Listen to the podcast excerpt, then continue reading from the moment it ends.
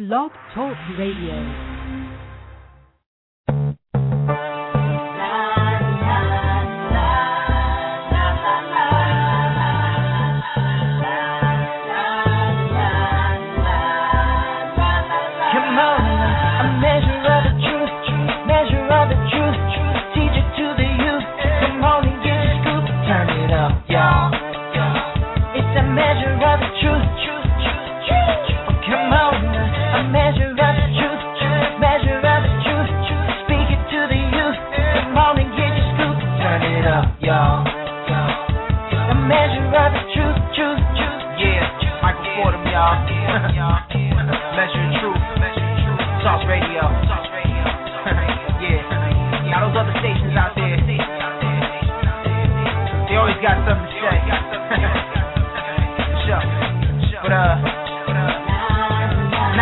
Right here.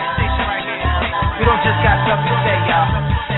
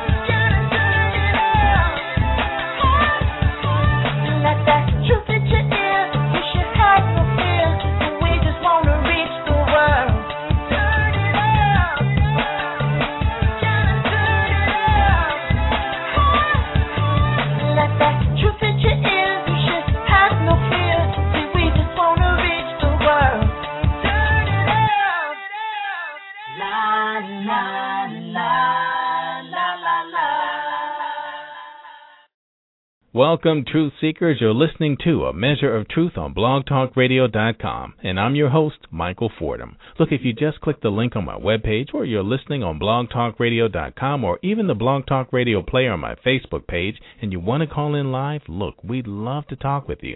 So give us a call. The number is 347 326 9470. Or if you like, you can tweet me your questions and comments at twitter.com slash A Measure of Truth.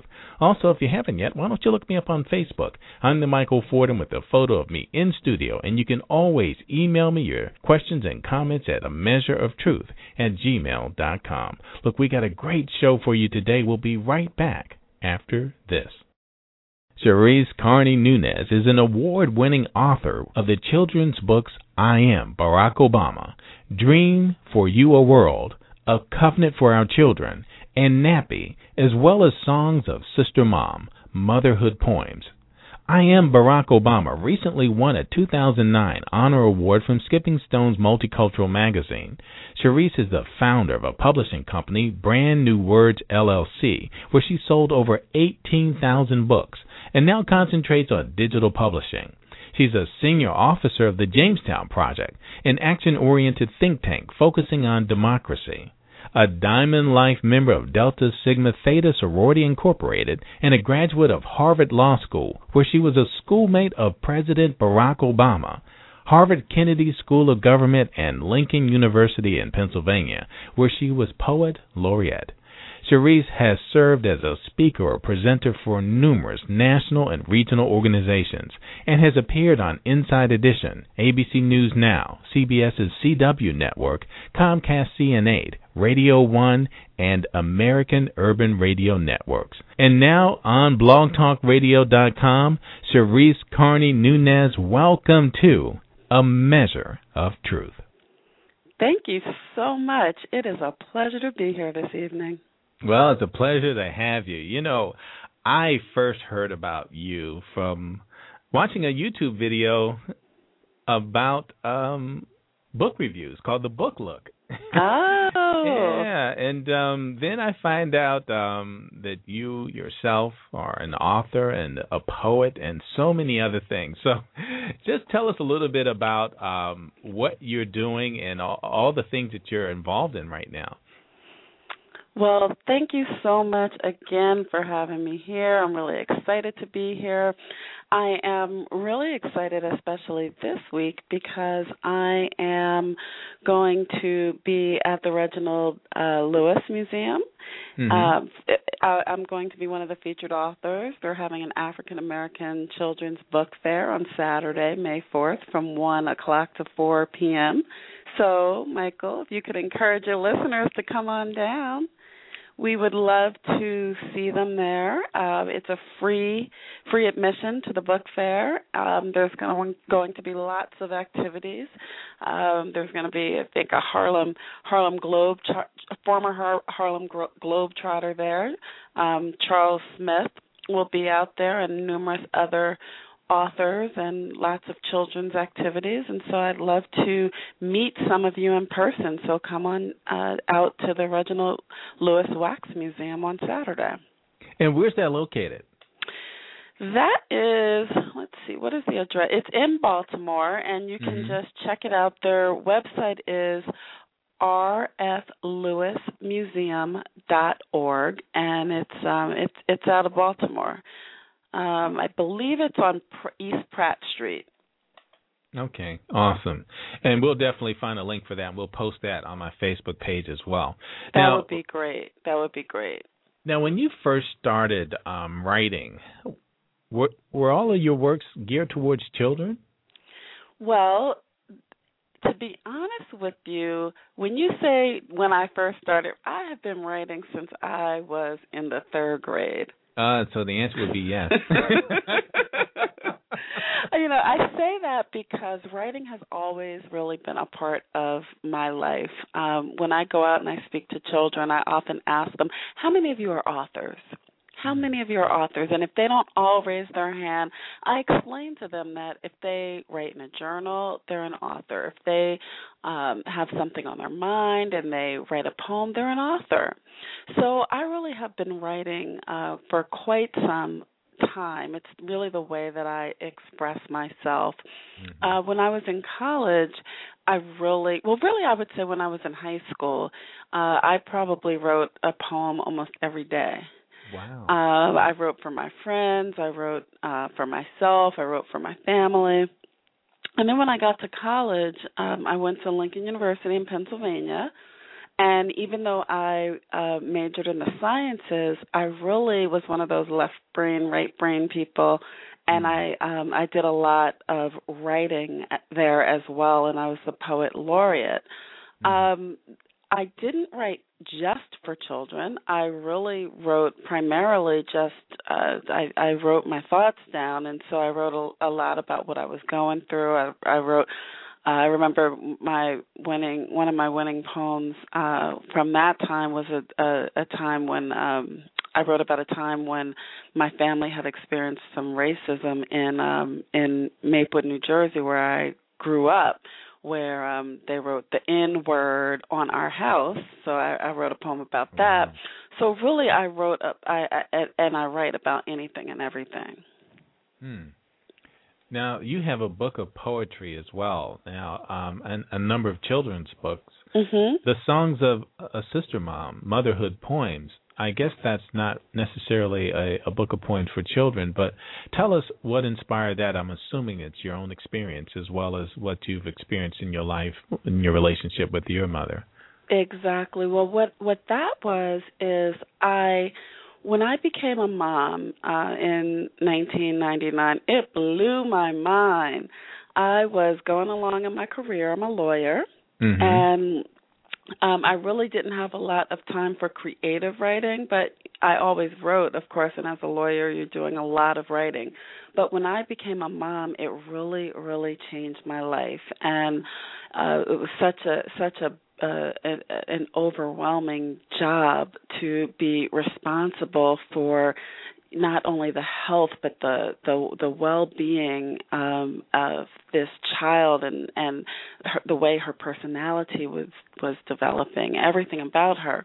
And so whenever i have a lot on my mind what i've always done is write things down. And so i wrote and i wrote and i wrote and i wrote. And the next thing you know i had this book. I had enough i had enough for a book. And that book was songs of a sister mom I Wow. kind of ma- made a deal with my husband. He gave me some mommy time. I had Mhm. an hour. I had an hour a day, and next thing I knew, I had this book. And the book is really about the four. I call them the four phases of um, of motherhood. It goes from poems about love, um, black love, just powerful black love, which hopefully, prayerfully, is the foundation of of, of motherhood, right? And Mhm. then I wrote um poems about pregnancy and childbirth and then poems about the craziness of being a mother and then finally it ends with poems about kind of larger life issues. And so that's really how um I call it my writing renaissance because I Mhm. really got back into writing when I um focused on and completed that book Songs of a Sister Mom. So that's kind of what started me off and then you had asked about the children's aspect and Oh yeah, but before yeah. we get to that, you know, you you said a little something, and we I, I can hear our listeners now. Um, black love, you have to define that. You have to let people know, you know, intrinsically what is black love. Mm, well, you know, one of my poems um, in that book, actually, I wish I had it or I would share it with you. Um, Mm, maybe I'll try to pull it up for, you. but yeah. I'll try to pull that. I'll try to pull it up for you. But really, Yeah. uh, you know, I I I think when I think about black love, um, I think about when you uh, the love between a man and a woman that actually it harkens back to our ancestors and what we have been through, what they have been through to help us just get to where we are right now, to help us really understand each other on this deeper level. When you look at everything that has been uh, taken away from us over the years to try to keep us apart, and yet, and still, we go through all that we go through to maintain the relationship that we have with each other today. That's really Mm. how um you know, I think about my relationship with my husband. I've been married for 17 years now. Mm. And it's not easy. It's not easy. And we often have to call on the strength of our ancestors when we think about how we're going to make it through. And Right. we do. Wow. So you you pretty much defined it for me. Um, black love goes beyond romance, and it's based in loyalty. It's based in loyalty. I think it's based in um in in trust. It's based in honoring um our spirits. Mhm. Mhm. Mhm. Wow. Yeah, and you know it, it's interesting you should say that, and I, and I love hearing stories of um, long-standing married couples who have that strong dynamic relationship, um, because it's missing so much in our our culture today. And um, there are a, a number of people too that I've been in connection with and I've featured on the show that just focus strictly on that Mhm. and uh, it's interesting. Um, I'll have to put you in contact with some of those folks. I think that you'll be interested in some of the work they're doing as well. Now, you were getting ready to get into um, the children's poems, and not the children's poems, but the children's stories, and you're writing for a child. Tell us a little bit how that's different in writing for someone who's, um, you know, a, a young or a child who has a different way of seeing the world. How do you write for a child?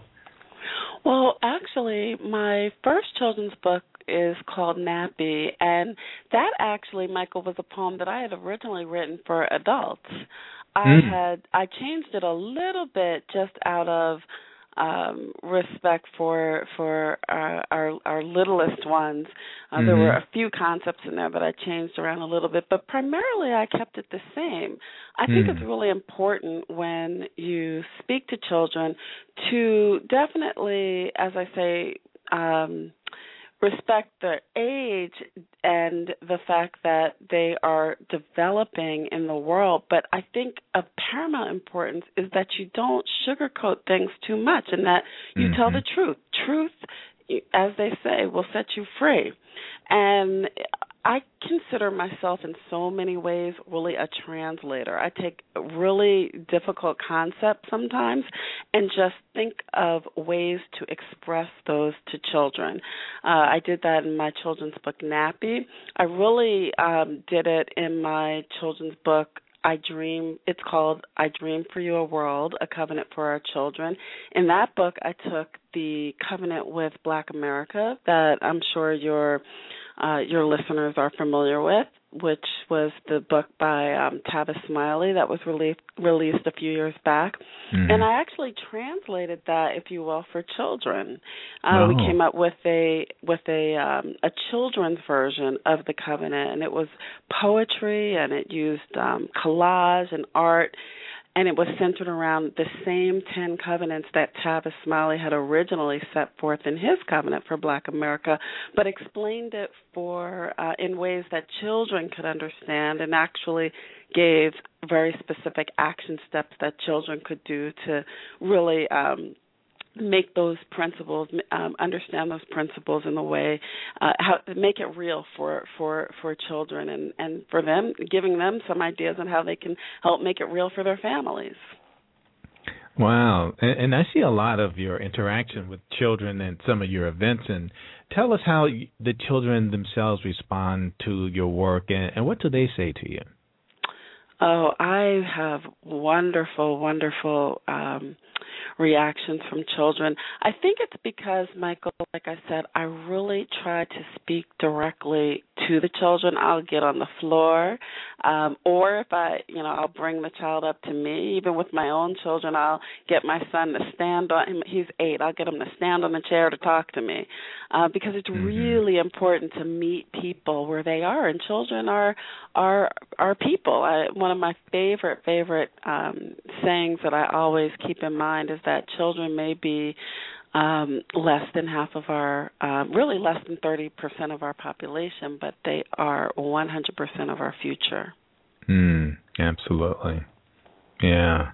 And you know, it's so important that we we we make them feel special. We we show them respect when we we honor them by actually educating them in the right ways and, and sharing with them the things that are most important that they really need to know. We need to tap into that side of their psyche as well to help them to understand the, the bigger picture. So um, things like that, I think, are very important, and, and your work is extremely important with what you do with children as well as the um, the literature you publish. So, you know, I just have to give you kudos for that before I get off Thank topic and forget to do that. But Thank um, you. when when I first heard about when well, let's go ahead and let everyone know it was Monda Raquel Webb who has brought me so many amazing interviews. who who told me about you? Monda. As, yes, we do. And um and when she mentioned what you were about and you know told me about you and your husband and I, I just said yes let's just get them on so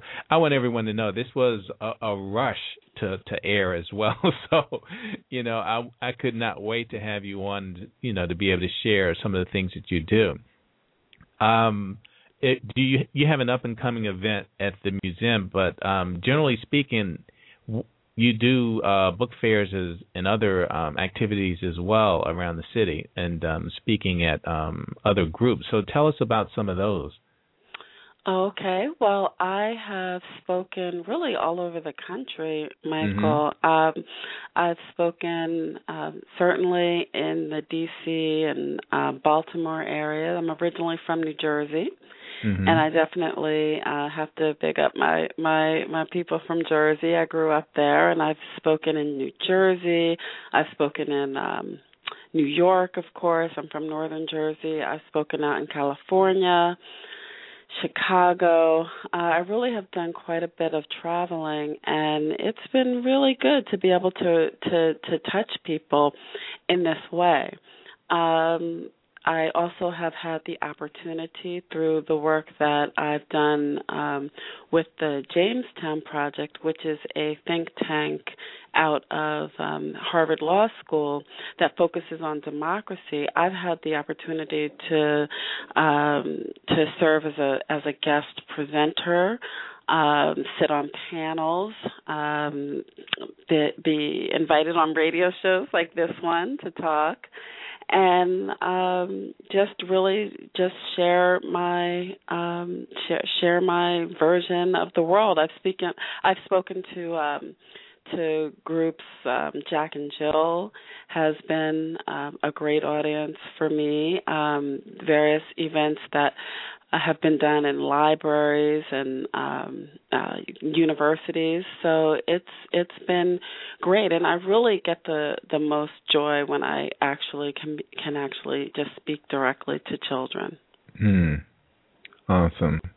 Now, um, you have your own publishing company, Brand Nu Words, and um, tell us why you decided to take that step. You know, I, I'm sure your books have been published um, through probably a, a publishing company, at least the first one or two. But what was it about that process that made you understand that you would have to do this for yourself? wow well let me tell you all of my books are actually independently published Wow, you're I just too sharp for me. You're just all of sharp. my books are independently published and let me tell you why because i've Mhm. been um independently publishing as i i like to say it um or self publishing from the very beginning um Mm-hmm. and the reason why is um i i really never went the traditional publishing route um the the the the first of all i i was a busy mom when i wanted to get my my word my words out when i published songs of a sister mom that was um a book of poetry now i want to ask you you know when was the last time you ran out and got a, a you know the latest book of poetry Oh, well, you know. i'm turning the tables it, it, on it, you Well, it's been sent to me. Right. Fortunately for me, when I when I really love someone's work, but yeah, I, I know where you're going with that because most of the the literature I purchase even now is through you know online. I, That's I right, and so you know it's it's it's ver- what you have to what what what your listeners I hope re- really have to understand, especially those of you out there who are interested in publishing your own um, or or having your works published, is that you have to think about the marketability of your work. And so I knew that most people don't run out and buy the latest book of poetry, no matter how great it is. Uh, even the even the greatest poets, people are not running out. Even as soon as Maya Angelou releases a new book, most people don't run out and get it. And so I had to think, okay, what can I do? Um and what I decided to do was to write a book um to take the poems that I that I have poems about lots of different things but I pulled together what I thought was a marketable concept and then I just decided to put it out there myself. Um so that was really how I did it the first time. And then when I took one of those poems which was Nappy Nappy was originally a poem in that book Songs of a Sister Mom um Nappy Michael ended up having a life of its own. Um Mhm. it was about Mhm. doing my little girl's hair and I would Mhm. go around and and um and deliver that poem and one day a lady actually said, "Girl, my hair is nappy." I was in my church. I she was so inspired and then she pulled off her wig and told me her hair was nappy. And I said, "Okay, this has a life of its own. I think it deserves its own space. And so I took Nappy and I said, okay, I'm going to turn this into a children's book. And I I thought about trying to get it published at that point. And I even had some folks tell me that I really would have um a pretty good shot. But at that point I had already started my own publishing company and I just didn't want to to lose energy. I didn't want to slow down. And so I just decided I was going to forge ahead. And plus, it was really at the beginning of what I saw as a change that was afoot in the field of publishing. Mhm. Um, I, I, I had really, really good friends that I had gone to law school with, um, including the president um who had who and I know you'll get back to that but honestly at the time Michael I, it was him it was um um Hill Harper uh another friend of mine Keith Boykin and they had all had books and I didn't see huge marketing budgets that the publishing companies were putting behind those books Mhm. and I thought, wow. I mean, at the time, um, President Obama was, uh, I believe he was in the Senate.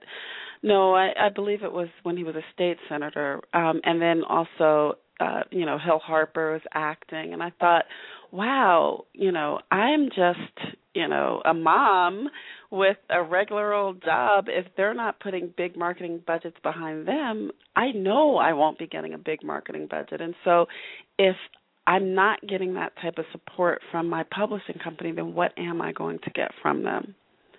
I know they can give distribution, but I was able to get a distribution contract, and so I kind of just decided to go out on my own, and that's how it happened. Wow. And um, so I'm sure there was a learning curve in, in starting your own company.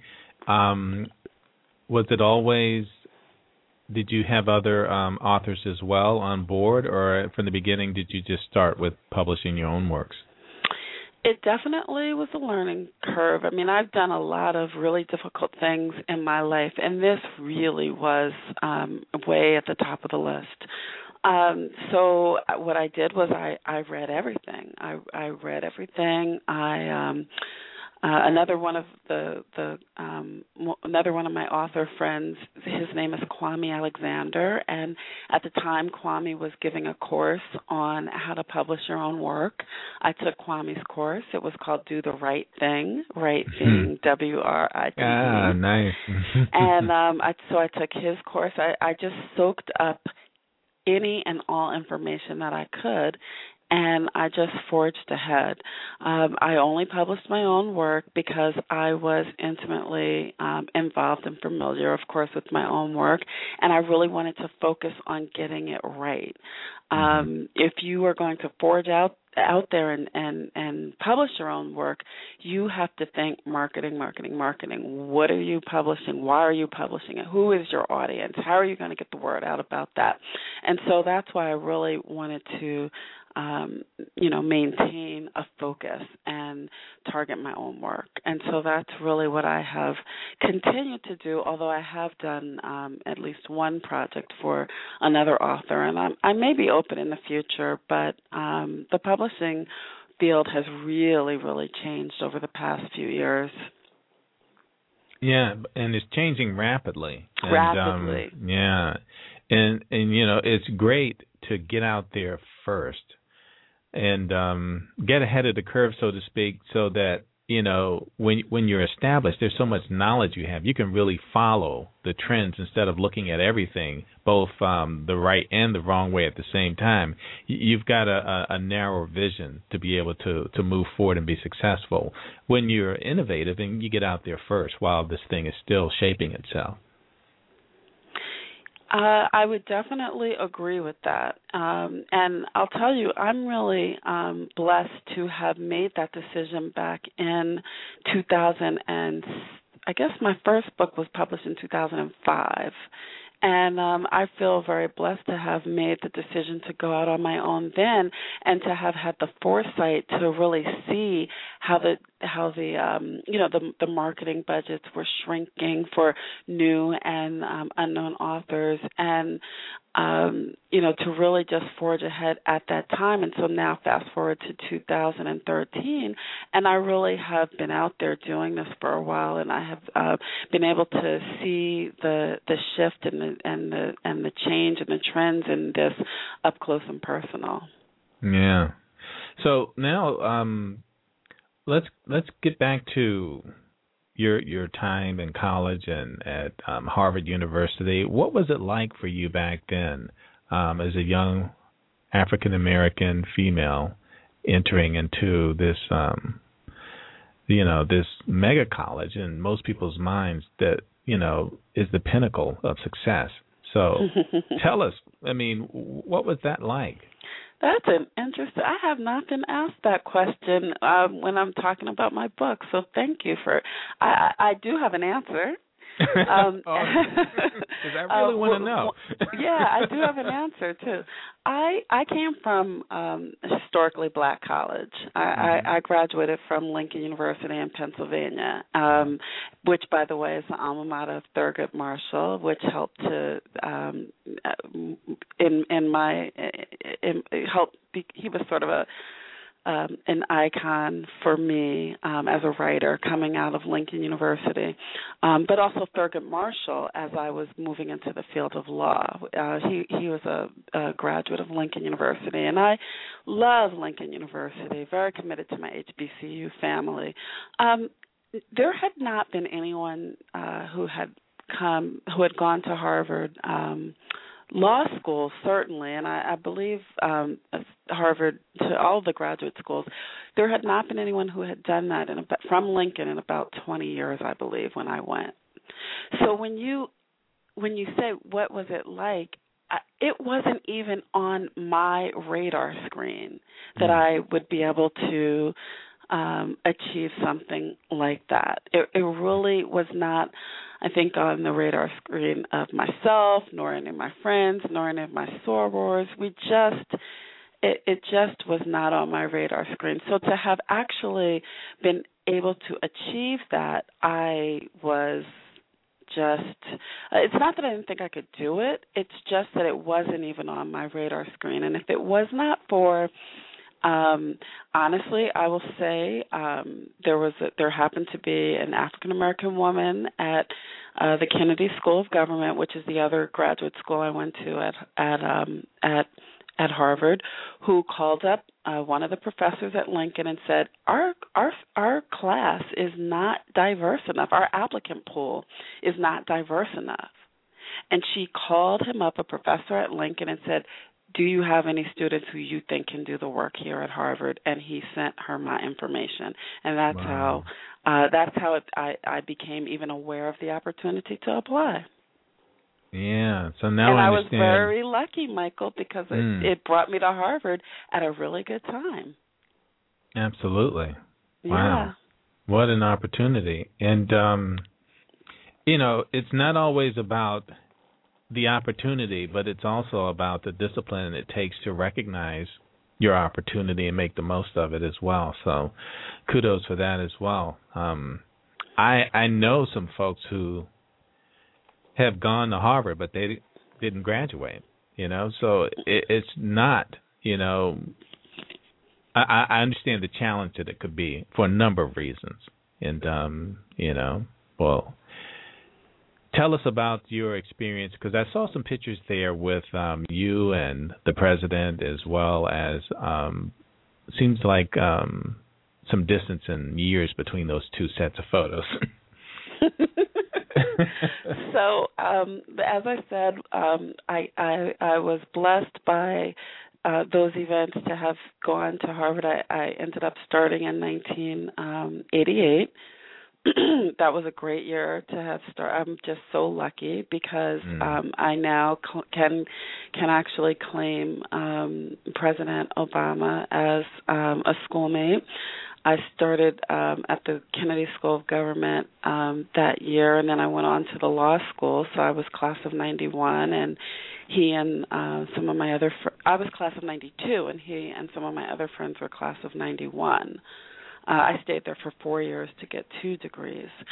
Mm. Um, so it was just I, I was very active um, in the Black Law Students Association. President Obama was actually a member of the Black Law Students Association. Um, it was also a great time there because he was um, elected as the first black president of the Harvard Law Review. Mm-hmm. And that was just such a momentous occasion uh, because in all of the years at uh, w- that the Harvard Law Review has existed, there had never been an, uh, a president who was African American, and he broke down that that that that barrier. He was the first, and we were so proud of him, as other um, black students at Harvard Law School. Um, I remember and actually um, the picture that I think you uploaded to your website, it was from uh, one evening when um, I um, was the president of both. I was the incoming president of the Black Law Students Association, and we had asked President o- uh, Obama, then president of the Law Review, to speak to. Um, we were having a formal dinner that evening, and he he gave the address um, and he gave a rousing speech. And I'll I'll, I'll add uh, for uh, some critics who may be listening that he had no teleprompter. didn't exist. Mm. he had no notes; they didn't exist either. He Mm. just spoke from his heart, and he really, um, really impacted us and changed us and inspired us. He he spoke about not letting Harvard change you. And Yeah. um it, it was an amazing speech and even back then and I can't say that we knew for a fact that he would become the president, but certainly we knew that there was something extraordinary and special about this man. Hmm. Wow. Now uh, let's let's talk a little bit about that as well. What did he really mean as he's speaking to other um, African Americans about not letting Harvard change you? Tell us a little bit about that. So the way I interpreted what he meant, and Mhm. um, uh, you know, his his history was that he was um, a community organizer. He had done that before he went, uh, before he had come uh, to to to return to school to to Harvard. So he had already had that experience of working for the community and actually recognizing that um, the law is in fact a tool. It's a tool for social justice, a tool for change, a tool to impact communities. And so I think that um, it was it was also his third year of of law school, and he was on his way out.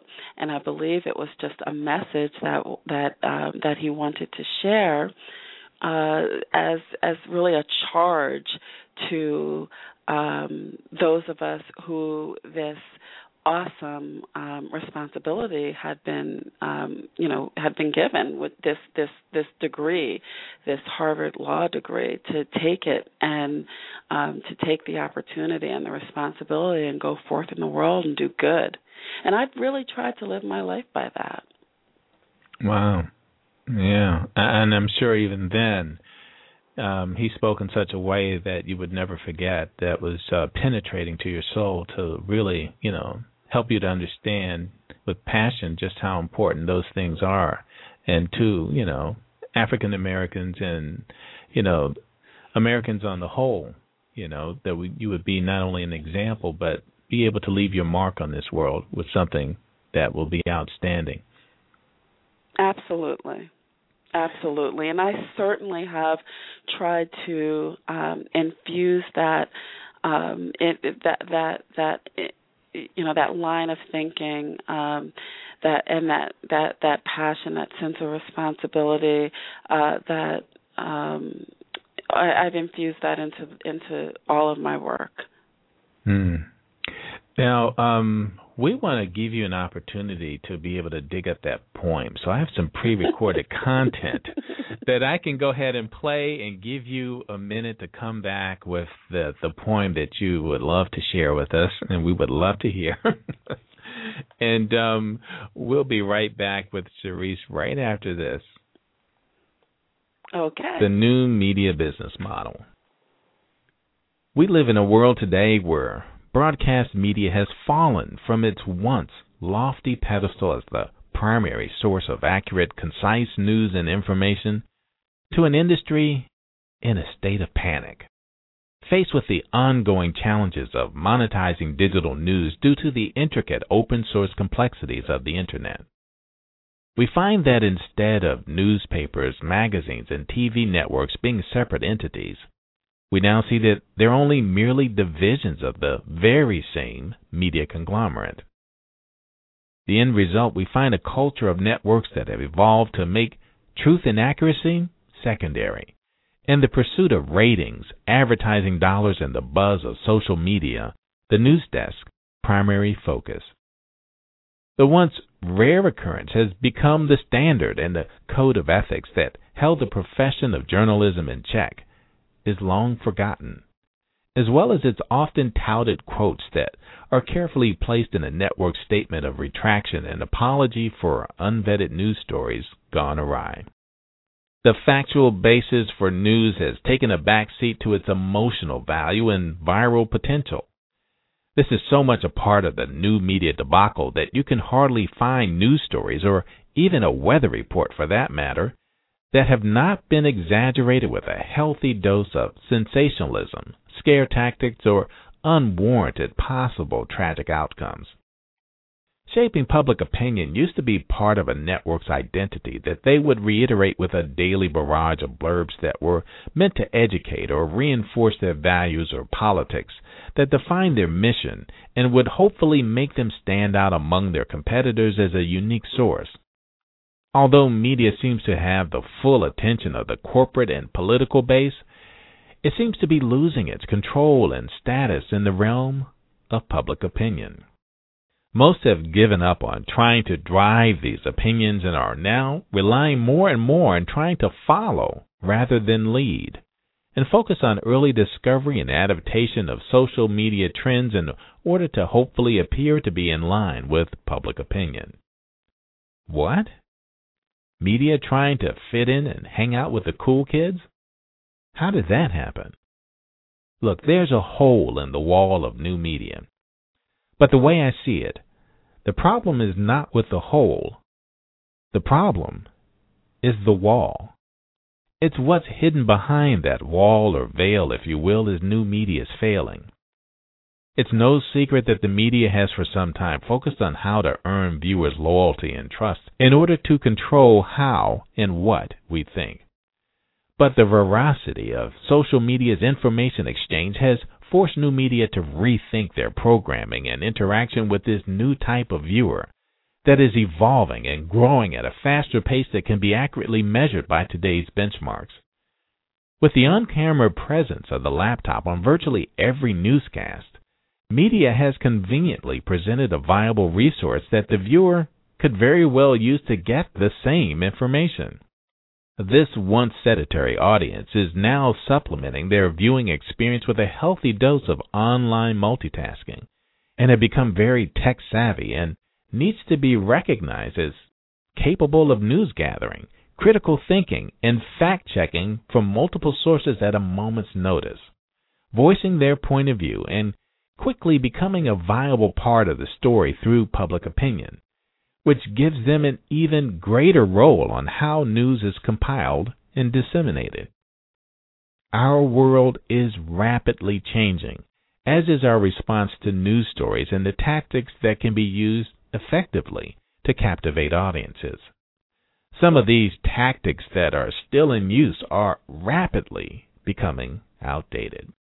For example, when I hear a news teaser that tells me that I would need to tune in at 10 or 11 to get the full story, I'm no longer at the mercy of the network. As a matter of fact, if I'm indeed interested, I search the topic myself on the internet to find the information that they would want me to wait to hear. And that may or may not be their lead story, by the way. And I find that by the time the story airs at 10 or 11, that one, I have more information on the same story that was presented in the newscast. And two, I have already had plenty of time to discuss it in detail with my wife and form my own opinion. Three, tweeted and posted the topic or news story on Facebook, Google and LinkedIn from the sources that I found. And four, I've had the time to respond to the comments from my network of friends and responders.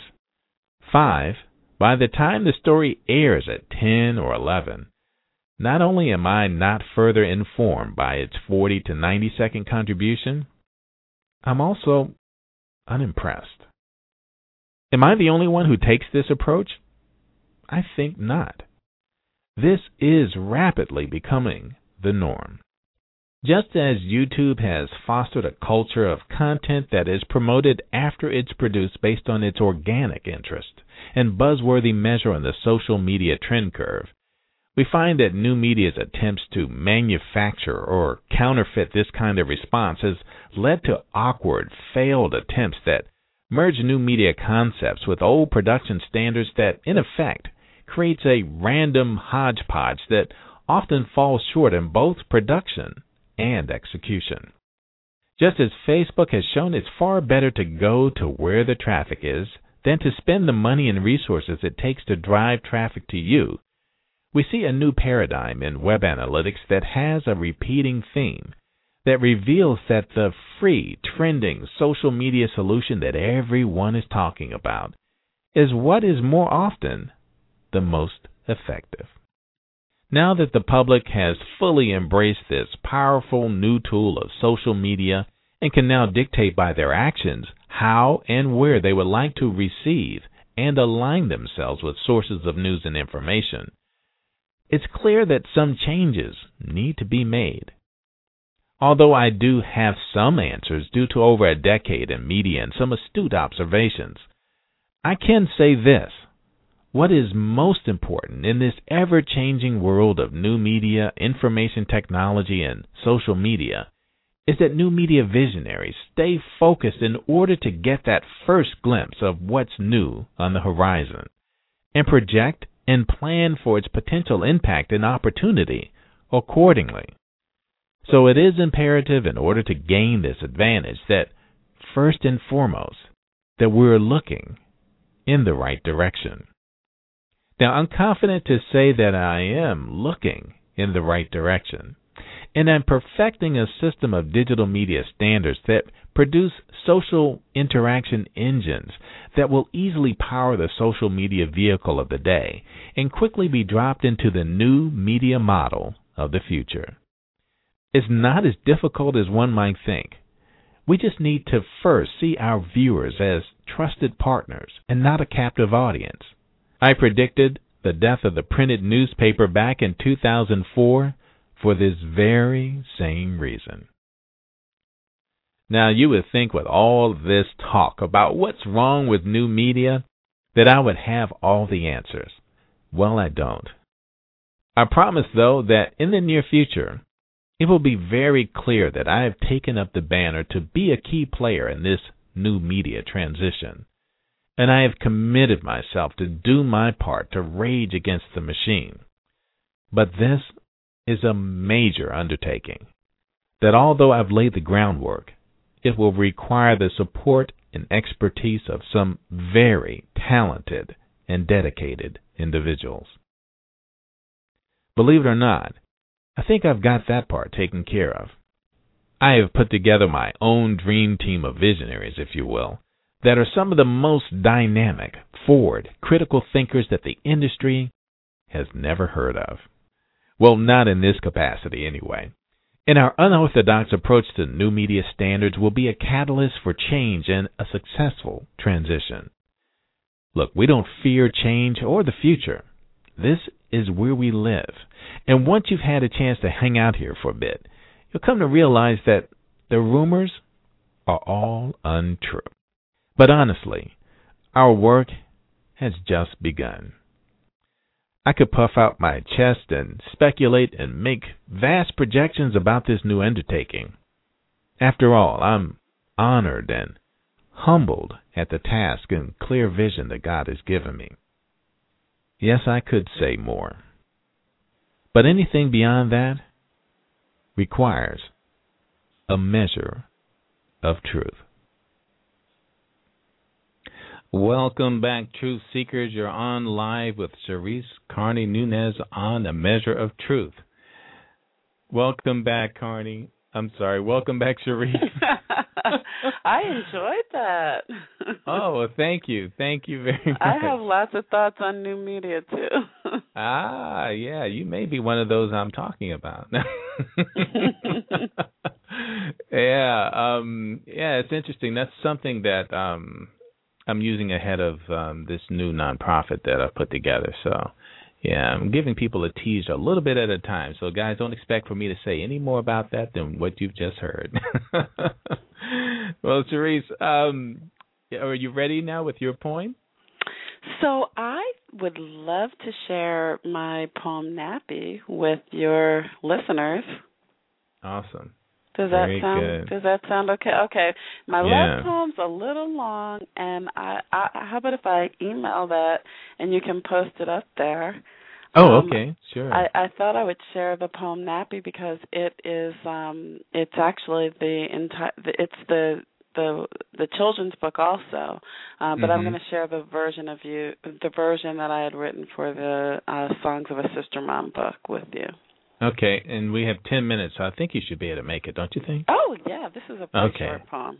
Okay, short poem. awesome. and then maybe we can talk about some of the things that um that I'm doing now. I think um that are in the in the area of new media myself. Okay, very Okay. good. Okay. All right, so here we are, Shanice with Nappy. So this is a poem that I wrote for. Um, it was inspired by me doing my daughter's hair, and uh, one day I was doing her hair, and um, she was. Let's just say she's a little tender-headed, and uh, I looked up, and she was pretty much under the chair, under the table. She was squirming around, and I said, I said, oh come on come on. You know god just gave you this hair because he wanted you to be strong. Strong like um harriet tubman. And she looked at me like what? And then she also kind of gave me this look like um you have a perm. So now you know the girl was only she was only four years old but at the same time she knew who george bush was and so i figured why doesn't she know you know these these women who i were i was giving her examples of strength and so Mhm. i i decided to write her this poem um called nappy to exemplify uh the strength of uh the spirit of black women Awesome. Okay. little girl our hair is super naturally nappy. It's super abundantly nappy. It's super eminently nappy. Our hair is break the comb nappy. Run out the chair nappy. Scalp just can't bear nappy. Our hair is left hand turn nappy scream for a perm. Nappy perm till you burn. Nappy. Our hair is pull ouch twist ouch turn ouch kink ouch coil ouch snap ouch crack ouch pop ouch. Nappy. But girl god didn't give us nothing we couldn't handle. It's back of the bus nappy it's underground railroad. Nappy ain't i a woman? Nappy laid down with massa. Nappy and bear his children. Nappy though misbegotten. Nappy while picking cotton. Nappy. Our hair is Harriet Tubman, Sojourner Truth, Mary McLeod, Rosa Parks, Ella Baker, Josephine Baker, Zora Neale Hurston, Ida B. Wells, Sonia Sanchez, and Angela Davis. Nappy. Because, girl, God didn't give us nothing we couldn't handle. That's it. Ah. that was awesome. oh my. Yeah, and your performance was off the chain as well. I just want to add that. I had to mute my mic because you know I was over here cracking up laughing at the beginning. Wow, that is and so awesome. that and and so and that's really what I mean, uh, Michael, about telling the truth to um to to to to people and children are little as people. Mhm. Um uh, and so that version is pretty much the same as the the the words to that I wrote um that I published in my children's book. I did change where I where I talk about lay down with Massa and Nappy. I said I think I put listen to Massa and Nappy but I see. still talked about bear his children, no misbegotten, and Mhm. you know I got a little bit of pushback um from just a few folks on that because I'm talking about you know w- black women being raped as slaves. Mhm. Um, but you know, for most kids, it either goes over their heads, or if it doesn't, then maybe we need to talk to them about that. So, um, but yeah, it's it's it's had a pretty good run, and um, I still get I get lots of requests for for Nappy. I'm very proud of the work. Yeah, well, I want to thank you for doing that one live for us, and yeah, I may have to um chop that out and play that on some future shows as well.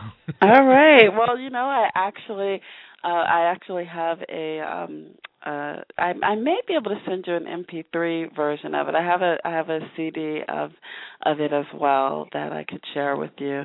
Hmm.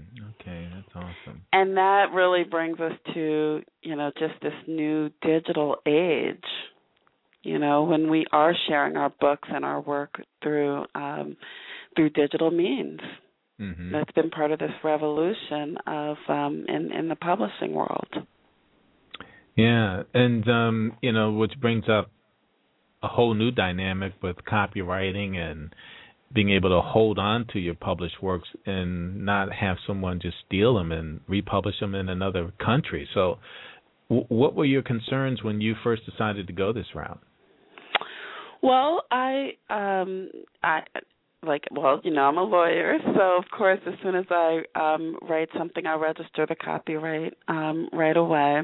hmm Um and you know, I think that we in this day and age, uh one of one of the things and hopefully we can um uh talk more about this in the future, but one of the things that I do always um advise people is actually not to get too caught up on um trying to protect your Mhm. intellectual property because Yeah. quite frankly in this day and age you know you're really going to if if you know if I was going to blow up as a you know fa- a, a really famous writer tomorrow um I'm really going to be making most of my money quite frankly off of my brand you know off Yes. of the, off of my marketing not Mhm. necessarily off of the specific piece of copyright that um you know was out there. And so um of course I register um everything. I register my written works. I've registered my MP3 uh version of Nappy. I also have um my my I am Barack Obama book is a dig- is um a digital book as well. And all of that is of course protected. But quite frankly if someone were to you know steal my uh copyright and and blast it all over the world then you know maybe i have to thank them for that because it Right. will make me more popular right it's all Right, in how right. you look at it hmm um so of course it's like be protect yourself don't be stupid but at the same time just recognize um as as an author in this day and age it's all about your brand it's all Mhm. about marketing it's all about getting yourself out there and um and and and just sharing the information and not holding not trying to protect yourself so much that you hold on to the information and nobody ever knows about you Right. you know, it's a it's a common mistake I think that people make.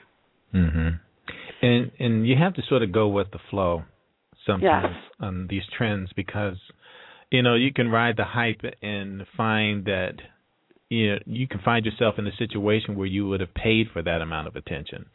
And um you, you just got it but you may have given something up but you get more back in return just based on putting something out there at the right time so. And it's so hard for authors to find um to to find ways to get the book their the word out about their books. And Mhm. that really um brings me to how um how you became aware of of me, which is through the work that I'm doing with the book look. Yeah, which, but we've um, only got two minutes, and I do want to bring you back for a discussion about that. And um, I would love that. I would love that Yeah, because and- um that really is really um I think the the wave of the future for Mhm. um for folks who are who are really interested in um in getting their works published is that we've got to as independent authors we've got to have new and different ways to uh let let readers find out about our works and that's what the book look is all about. Awesome. Well, thank you, Charisse. I really have enjoyed you being on, and thank you for the poetry and just for sharing your whole experience. And I know we're going to hear from you again real soon. So I, I just want to thank you and um, thank our listeners for tuning in. Special thanks to our producer, Donna Hardiman. I'm Michael Fordham, and you've been listening to A Measure of Truth on blogtalkradio.com. And um, before you go, here's a little something to take with you. Ask God for wisdom daily, But know that your lesson can come from anybody or any situation, good or bad, friend or foe. Watch your thoughts. They become words. And watch your words. They become actions. And watch your actions. They become habits. And watch your habits. They become your character. And watch your character. It becomes your destiny. Until we meet again, take care of what becomes of you.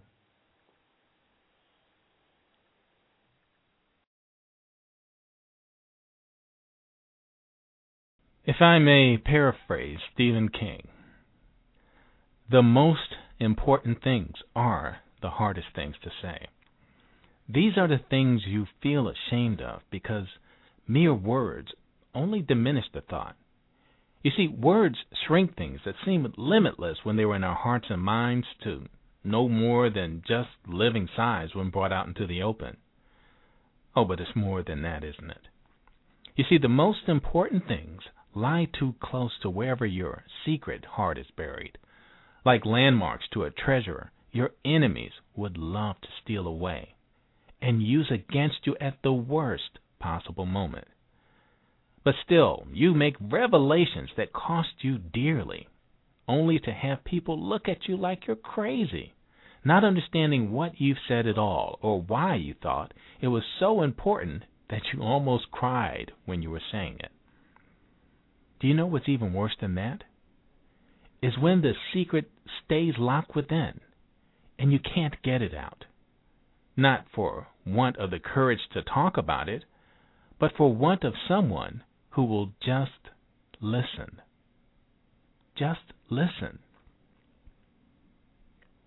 As someone who spends a great deal of time searching for the truth, the lesson that I've learned from this quote is if you want the truth, you have to be prepared to release all judgment and be open enough to hear and accept the truth, in whatever form it might take.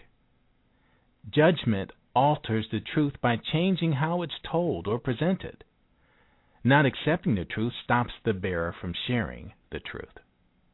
Ignoring the truth kills ambition and is a recipe for disaster and makes success impossible. We all, over the years, have learned to guard ourselves against deception, but I've also come to realize that, in most cases, you don't even have to discover or discern the truth. You just have to let it be and see it for what it is. Maybe you have a story too. It doesn't have to be just like the one we've heard. Hey, I just want to let you know I'm here and I'm willing to listen. All I ask from you is a measure of truth.